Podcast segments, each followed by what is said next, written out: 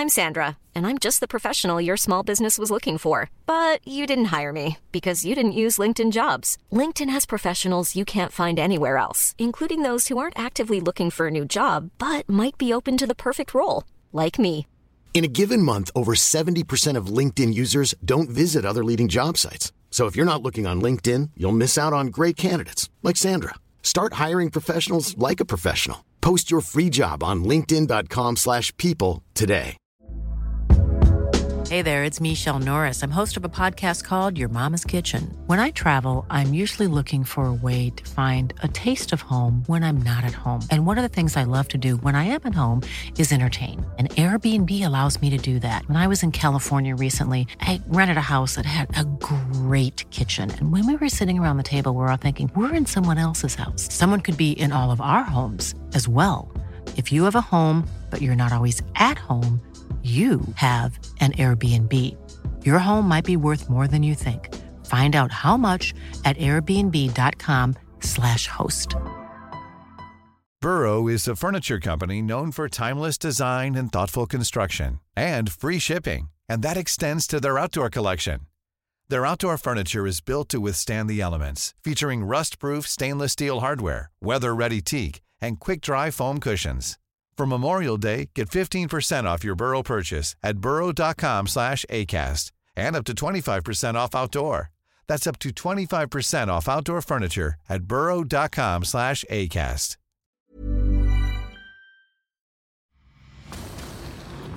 A sightseeing trip turns deadly when a college student is attacked by a flesh eating killer.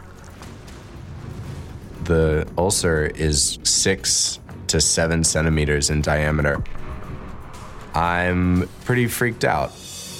A chance encounter with a house pet leaves a young woman with a monster crawling under her skin. The worm was the size of an actual gummy worm under my skin. I'm in shock.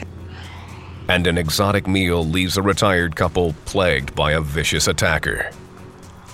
It was really scary that I had this thing in me.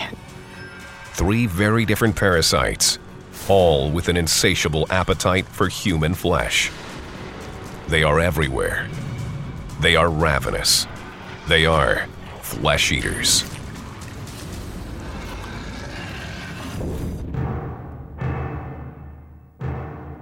Worms invisible to the human eye.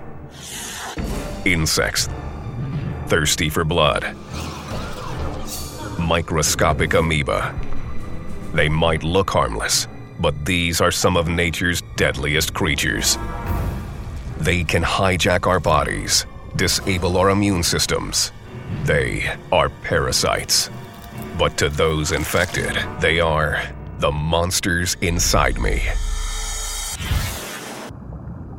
Parasites are organisms that survive by living in or off other living creatures called hosts. Most parasites are specialized to exploit a specific organ or system inside the host body. Some feed inside the intestines, and others feed directly on organs like the brain or the eyes. But some of the most terrifying parasites get their nutrients from the body's largest organ, the skin. And when these parasites attack, they can eat their hosts alive. As one college student is about to find out. February 2009, Austin, Texas. 21 year old Aaron Motzinger is studying for his undergraduate degree. I'm currently a student at the University of Texas at Austin, studying public relations. Aaron is a hardworking student, and in his free time, he has an active social life.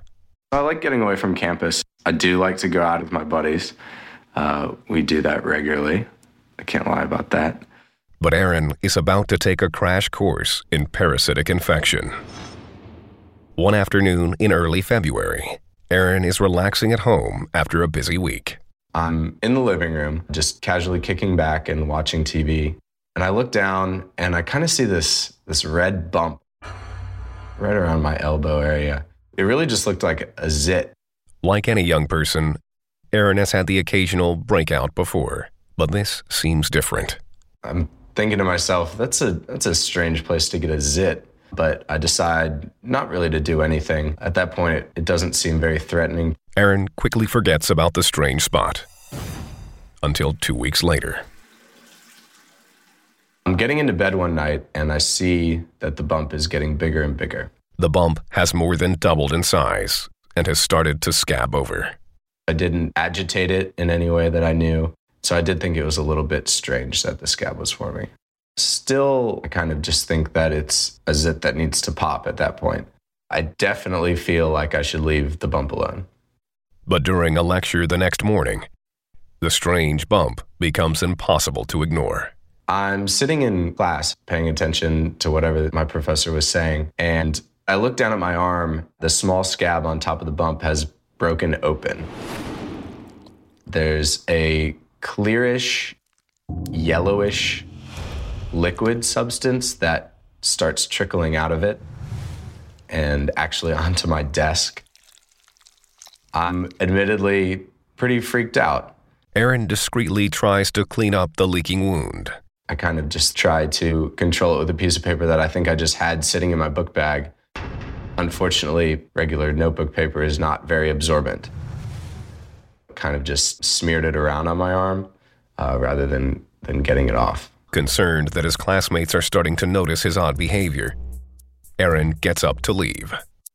I immediately excuse myself from the class and make my way to the bathroom so that I can get some paper towels to at least wipe it off.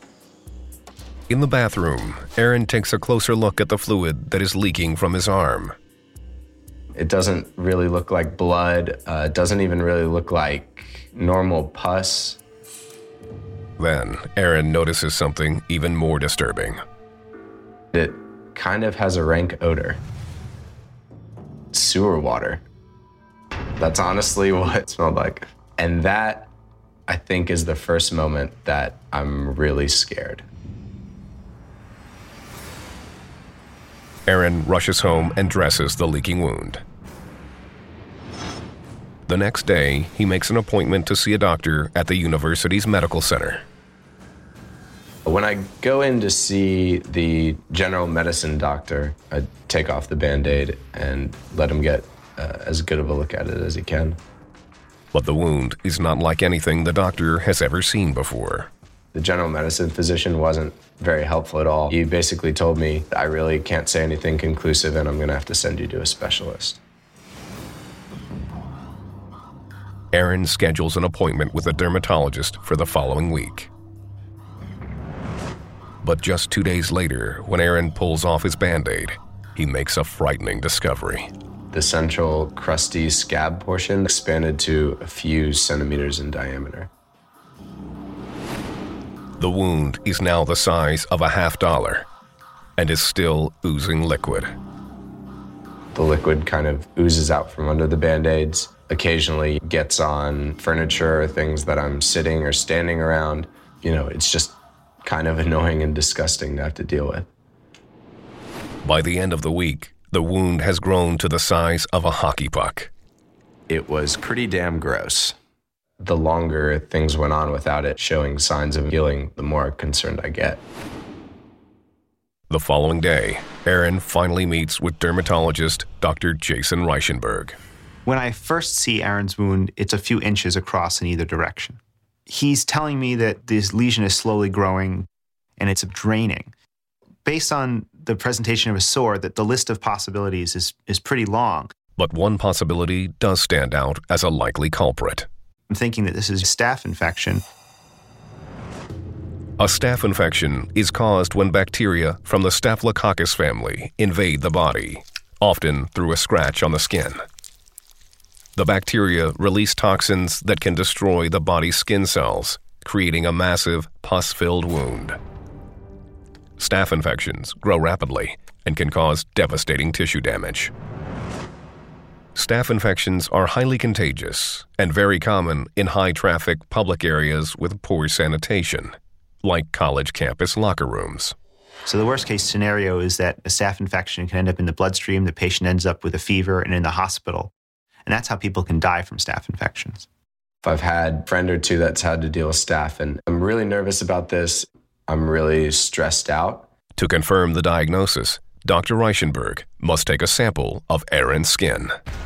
He decides that the best action is to perform a, a punch biopsy so we can get some more conclusive results. I take a small punch tool, it looks like a cookie cutter in a circle shape, and I basically push it into the skin in a spinning motion. Seeing a cookie cutter take part of your skin and, and tissue out of your body makes me a little bit queasy. Dr. Reichenberg sends the skin sample to the lab for testing, but it could take two weeks for the results to come back.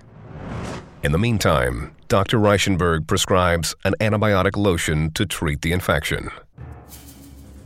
But one week later, Aaron begins to suspect that the gaping wound on his arm might not be the result of a staph infection, but something much more sinister. The lesion itself hasn't been affected by the antibiotic. The ulcer is reaching six to seven centimeters in diameter, which is pretty impossible to hide, even with a large band aid. I was freaking out pretty bad.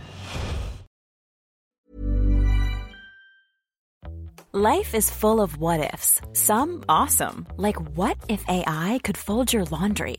And some, well, less awesome, like what if you have unexpected medical costs?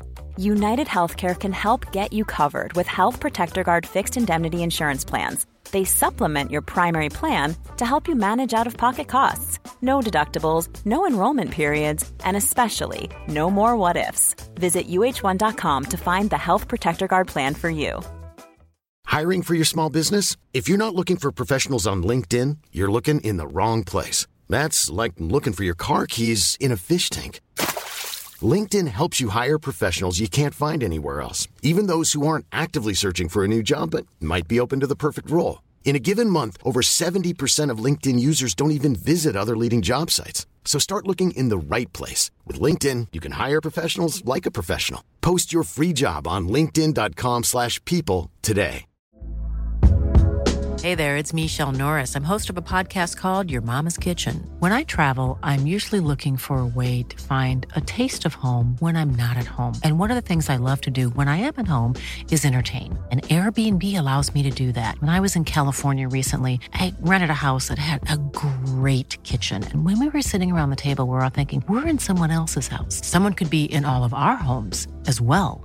If you have a home, but you're not always at home, you have an Airbnb. Your home might be worth more than you think. Find out how much at airbnb.com/slash host.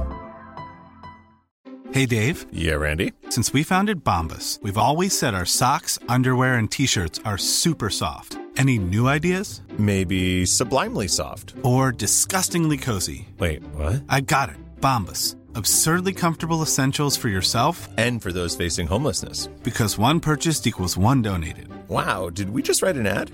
Yes. Bombas. Big comfort for everyone. Go to bombas.com slash ACAST and use code ACAST for 20% off your first purchase. College student Aaron Motzinger has developed a mysterious pus filled lesion on his arm. His doctor thinks it is a staph infection and prescribes a course of antibiotics. But as the wound continues to grow, Aaron becomes concerned that he may be suffering from something far more sinister than a simple bacterial infection. I put band aids on it daily to try to keep the leaking under control, but there are times when the liquid kind of oozes out from under the band aids. Occasionally gets on furniture or things that I'm sitting or standing around. The oozing wound is starting to have an effect on Aaron's behavior. With something that gross, it's not something that I bring out on a daily basis and show people. I lack the desire to be around a lot of my friends and just to be my usual fun social self. But dermatologist Dr. Jason Reichenberg has news for Aaron. The results from the pathology lab are back. As soon as I get the results from my pathologist, I immediately called Aaron back. He's very calm, uh, very collected, and goes on to explain to me that the lesion is, in fact, not a staph infection, but something much more rare. It's a disease that very few people in the US encounter called leishmaniasis. Leishmaniasis is a disease caused by a parasite called Leishmania. Leishmania is a single celled protozoan parasite that gains entry to its host through the skin. When Leishmania parasites enter the skin, the body sends immune cells to attack them. But the parasites fight back by hijacking the immune cells, feeding off them, and then reproducing inside them. As the parasites multiply, the tissue around the infected area dies, turning into a gaping, leaking wound, which can permanently disfigure the host. But leishmaniasis doesn't just affect the skin. It can start as a sore, but actually can spread locally on the skin or actually spread to other parts of the body, such as the mouth, the throat, or the lungs. If it spreads to the face, the parasite can cause a fatal disease called mucosal leishmaniasis, where the parasite literally eats the host's face off. Patients with leishmaniasis, they can actually die from being obstructed in their mouth or their throat and not being able to breathe. Didn't know anything about the parasite. My initial reaction is I'm obviously freaking out pretty bad. But how did Aaron contract such a vicious parasite? The parasite's life cycle holds the answer. Leishmaniasis is transmitted by the bite of a tiny insect called a sandfly. The Leishmania parasites mature in the gut of an infected sandfly. When the sandfly bites a human, it regurgitates the parasites into the skin. There, the parasites feed on the host's white blood cells, reproducing and spreading to new areas of the skin. When an uninfected sandfly bites the infected human host, the cycle begins again. Leishmaniasis is common in places like Asia, Latin America, and Southern Europe, but cases in the US are extremely rare. Uh, Dr. Reichenberg asks me if I had ever been outside the US in the last year or so. Told him that I had been to South America for about two and a half weeks and visited the country of Peru, but also its neighbor, Bolivia. This is the clue Dr. Reichenberg needs. Dr. Reichenberg tells me that I've contracted a parasite via a specific species of sandfly found in the countries that I visited in South America. With the diagnosis in hand, Dr. Reichenberg must begin treatment immediately. If the parasite spreads to Aaron's face, he could die. By the time I saw him, the ulcer had grown to about five times the size it was when I had first seen him. I start to wonder how much the parasite itself is growing, how much it's multiplying, and if it's picking up any momentum. So I'm very worried that this could have been a much more serious condition than we had anticipated. We were eager to get him started on treatment because we were trying to spare him from more scarring and trying to prevent the parasites from going anywhere else in his body. Patients can actually die from being obstructed in their mouth or their throat and not being able to breathe. Aaron is placed on an IV drip that floods his body with powerful antibiotics. Dr. Reichenberg told me that the parasite wasn't going to go down without a pretty harsh battle. But after just one week, Aaron starts to notice an improvement. The spread outwards is slowing down drastically, and also new skin is starting to reform around those edges and actually close in a lot of the raw area.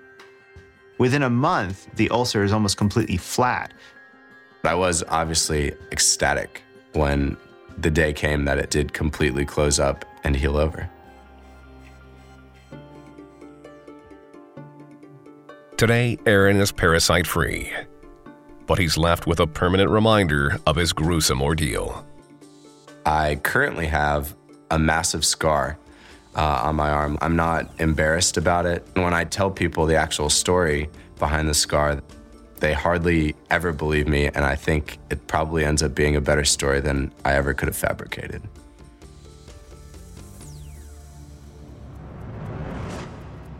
To prevent infection, travelers to Asia, South America, and Southern Europe should avoid being bitten by sandflies by using a DEET based insect repellent. Some microscopic parasites, like Leishmania, need a vector like the sandfly in order to break through the skin. But other parasites can break through the skin themselves. And as soon as they are inside their host, they feed voraciously on human flesh. As one animal lover is about to find out. October 1994, Houston, Texas. Missy and Rich Allen are newlywed graduate students. I am finishing my master's degree in art history. My husband's in medical school, working roughly 100 hours a week. Everyday life at this time is very, very hectic, and we are not able to do all that much other than eat and sleep and enjoy each other's company. Despite her busy schedule, Missy finds time to work at a local animal shelter. Volunteering at the shelter is a break from writing my thesis. I get to spend time with dogs, and I could fulfill a need to be around them. But Missy is about to enter the terrifying world of parasitic infection. One night at the shelter, Missy is asked to assist with a litter of kittens. This is an unusual request for me because I have a severe allergy to cats. The veterinarians are aware of this. However, they really need help. It's a decision that Missy will soon regret.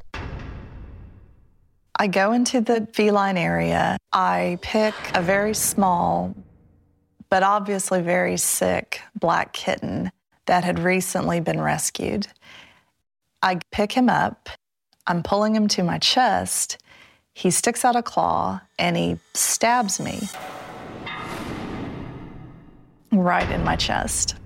The cat's claw punctures the skin on Missy's breast, leaving a small wound. I look down, I see it, but it isn't bleeding much, so I don't worry about it too much. I gently pull him back and then I put him back in his cage. Missy dabs the small puncture wound with a paper towel and forgets about it. But later that night, Missy is relaxing in front of the TV when the wound starts to itch. I'm scratching the spot where the kitten stabbed me, but I assume it's related to my cat allergy, so I didn't really worry about it very much.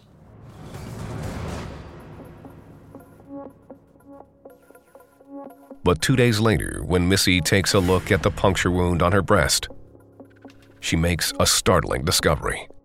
It's gone from a small, localized pinprick to a red, angry site that's about the size of a quarter. And the itch has gotten even worse. The itching is similar to about a dozen mosquito bites. I find that it's just too itchy to leave alone. I've never had an allergic reaction last more than one day. I'm more concerned now. I'm hoping it will just go away. Over the weekend, Missy tries her best to ignore the relentless itch. But on Monday morning, she makes an alarming discovery. As I get out of the shower, I can see my reflection in the mirror, and there is very definitely a serpentine shape under my skin. Missy can't believe what she's seeing. I'm concerned that there may be something growing under my skin. Missy calls Rich into the bathroom to take a look at the bizarre shape. And at first I thought there's no way. And then actually, when I felt over the area, it almost felt as if there was something under it. Even after three years of medical school, Rich is baffled. It's definitely not a bacterial infection. It's definitely not an allergy. It's definitely not a virus. And it's definitely something that I'd never seen before. When I realize how concerned Rich is, I am now very concerned myself. I think she needs to seek medical attention other than myself. And at this point, I think, well, it's a skin problem. Let's start off with a dermatologist. Missy immediately calls a dermatologist to make an appointment. The dermatologist was very busy. This was not considered an emergency situation. Therefore, I was put off for a week. Dismayed, Missy tries to get through the school week without thinking about the mysterious growth on her breast. But by the middle of the week, she's unable to think about anything else. I am doing research, I'm writing, but I'm very distracted. It became very obvious that it was growing day by day. And it became pretty much impossible to ignore. Then, the night before her appointment with the dermatologist, Missy is getting ready for bed when she presses her finger to the shape on her breast. It wiggled slightly. For the first time, I realized I could make it move.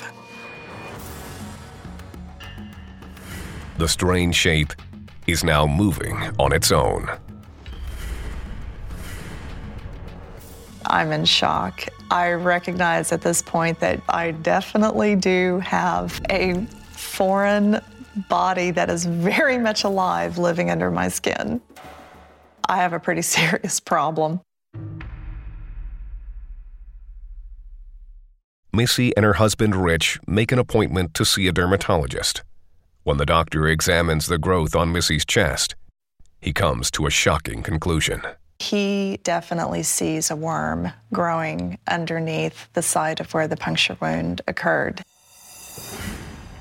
Based on the size and shape of the worm, and the fact that it is still moving, the doctor knows it can only be one thing a hookworm. Hookworms are blood sucking intestinal parasites that have jagged teeth they use to hook onto the flesh. There are many types of hookworms, each specialized for a different host. But if Missy has contracted a human hookworm, she could be in danger. When a human hookworm infects the skin, the worm excretes an enzyme that breaks apart skin cells, allowing it to burrow freely through thick layers of skin. From there, the worm enters the bloodstream and travels through the body to the intestine, where it hooks into intestinal tissue and gorges itself on blood. But if a hookworm reaches the vital organs, such as the heart or the lungs, it can cause severe anemia, malnutrition, and even heart failure. Missy is terrified that the worm might have traveled to her vital organs. As it was getting close to my heart and my lungs, I was concerned primarily about getting rid of it. The doctor asks Missy how the scratch on her breast began. Based on Missy's experience at the animal shelter, the dermatologist believes that the worm living under Missy's skin is not a human hookworm. She is infected with a cat hookworm. Some species of hookworms specialize on human hosts. Others feed on mammals like dogs or cats. But it's not unknown for a cat hookworm to infect a human host. When a mammal, such as a cat, steps on soil contaminated with hookworm larvae, the parasites burrow into the cat through its feet. From there, they migrate through the cat's body, latching onto the small intestine, where they feed on blood. The parasite's eggs are passed in the cat's feces and deposited into the soil, where they hatch into larvae. When an uninfected cat walks on contaminated soil, the life cycle continues. Doctors think that the cats in the animal shelter where Missy volunteered were infected with the parasite. In my particular situation, the kittens were living in an animal shelter in a cage and most likely stepped in their own feces. When I received the puncture wound, it put the worm directly into my skin.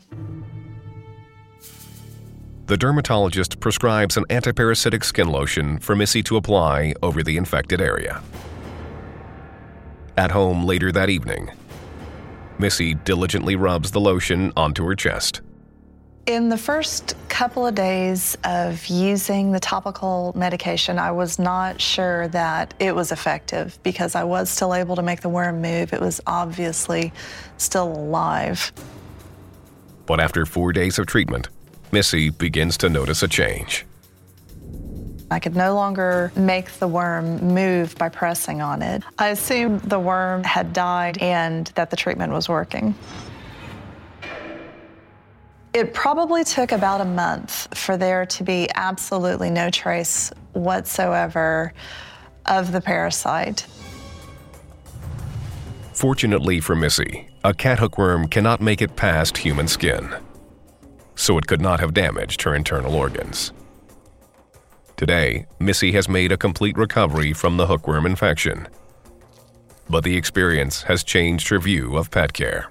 I was wary of cats to begin with, and now I avoid them completely. There are up to 30,000 cases of hookworm infection in the U.S. each year. And even the cleanest domestic animals can carry the parasite. The best way to avoid contracting hookworm is to avoid walking barefoot on contaminated soil and ensure domestic pets are dewormed regularly by a veterinarian. Hookworm infection is one of the most widespread parasitic diseases in the world. It affects an estimated 1.5 billion people worldwide.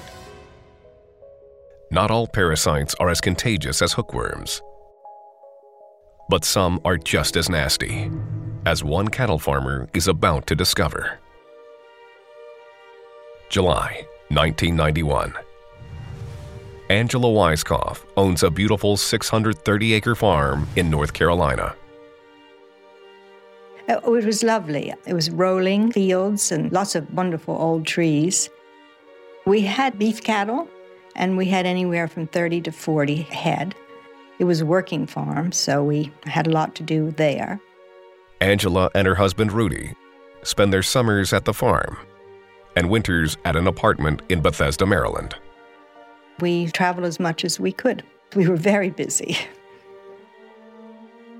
But their idyllic country life is about to be interrupted by a devious monster. One morning, Angela is finishing up some chores in the kitchen when she notices something strange. I just felt this itch and looked down at my arm, and, and there was this red blotch.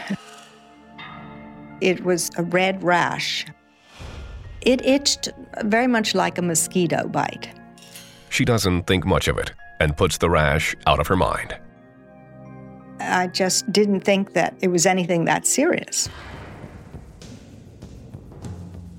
But the following afternoon, her husband returns home from the fields with the exact same problem. It was really curious because he had the same red rash and the itchiness. To Angela, the source of the rash seems obvious. Since we were in the fields and in the hay fields, I was sure that it was something we picked up on the farm. I poured some Bactine on it, and I really kind of ignored it. Two days later, the rash has disappeared. I assumed that, you know, it was a bite and it went away, and so we just went on our business. We left the farm and came back to Bethesda after about a month. And since we had no further symptoms, we just forgot about it. The following spring, Angela and Rudy have returned to the farm. I'm sitting in the living room reading, and again I felt this itch. And when I looked down, there was the rash again. I realized it was the same as the first time. Again, elongated, red, and itchy. Just like before, Angela is not the only one to get the rash. My husband had a second occurrence with his rash and itchiness. I am getting suspicious. It was just too consistent and they looked the same, and that we were both getting it, which seemed inconceivable. But there's a striking difference. It was closer to my chest this time. Not only has the rash migrated to a new area of Angela's body, it covers most of her shoulder. Angela wants to see a doctor, but Rudy feels differently. He is very optimistic and tried to calm me down, actually. I think he was more sure than I was that it was something we picked up on the farm. And so uh, we did not uh, see the doctor or seek help. It's a decision that they will both come to regret. Angela takes her husband's advice and tries to ignore the persistent itch. It disappeared again in about two days. I thought that it was bites or things from the farm since it seemed to come up to the surface at that time. The Weiskopfs return to their normal routine and once again put the rash out of their minds. Until one night in April, almost exactly one year later. I am in Bethesda in my apartment, and suddenly I get the itch again. and It's the rash. And again, the strange rash has moved to yet another part of Angela's body. I felt the itchiness and rash come into my neck area. This time, Angela can't blame the rash on something they picked up on the farm.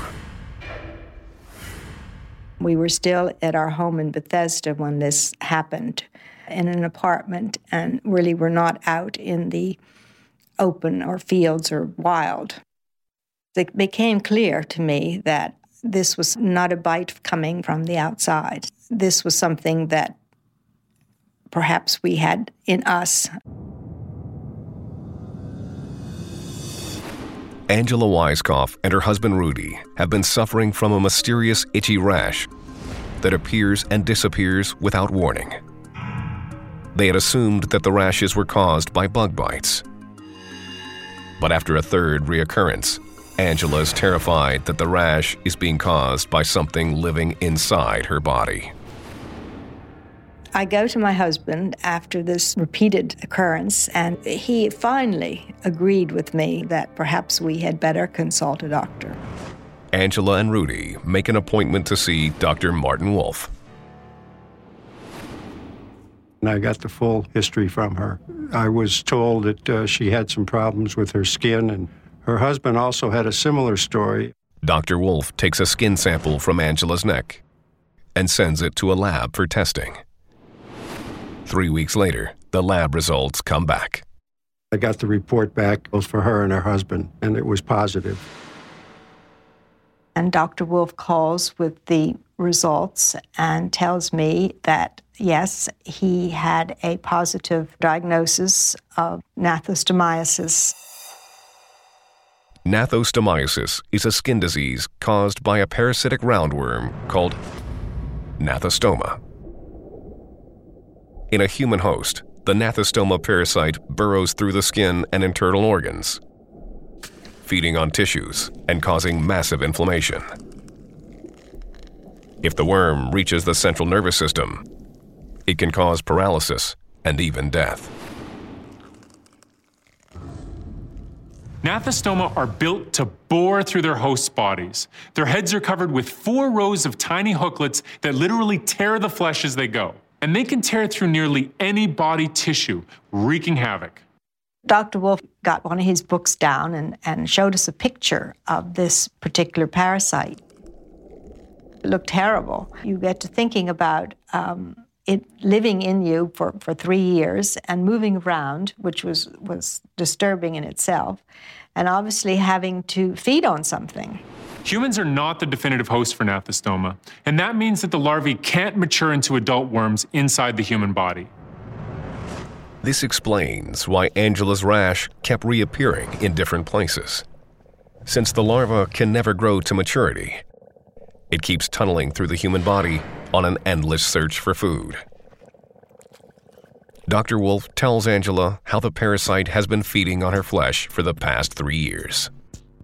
The nodules occur as the larvae comes towards the surface of the skin. He explained that this parasite would come to the surface periodically, but then it would go deep into my skin, and that it, it did move around, starting in the arm and then ending up on my chest. Third stage larva, which does not develop into an adult in humans, has been known to live for 10 years or more. But how did Angela and her husband become infected with this rare but deadly parasite? The answer lies in Gnathostoma's life cycle. Gnathostoma larvae hatch from eggs in fresh water. Then the larvae are eaten by a crustacean, which is eaten by a fish, which is eaten by a mammal such as a dog. In the mammal's gut, the larvae mature and pass eggs with the host's feces. When the eggs enter fresh water, the life cycle continues. The majority of gnathostoma infections in humans comes from a single source undercooked fish. Man can ingest undercooked fish, which are infected with the third stage larvae. That's how a man gets infected. I went back to think where we had undercooked fish. And the only place was on our trip to Africa. One afternoon, my husband went fishing and caught some catfish. We thought we'd have them for dinner, but the cook had planned something else, and so he made it into sushi. It didn't occur to me not to eat it, which was foolish. So we had the catfish as sushi for our first course of dinner that evening. So this was another piece of the puzzle that fit together.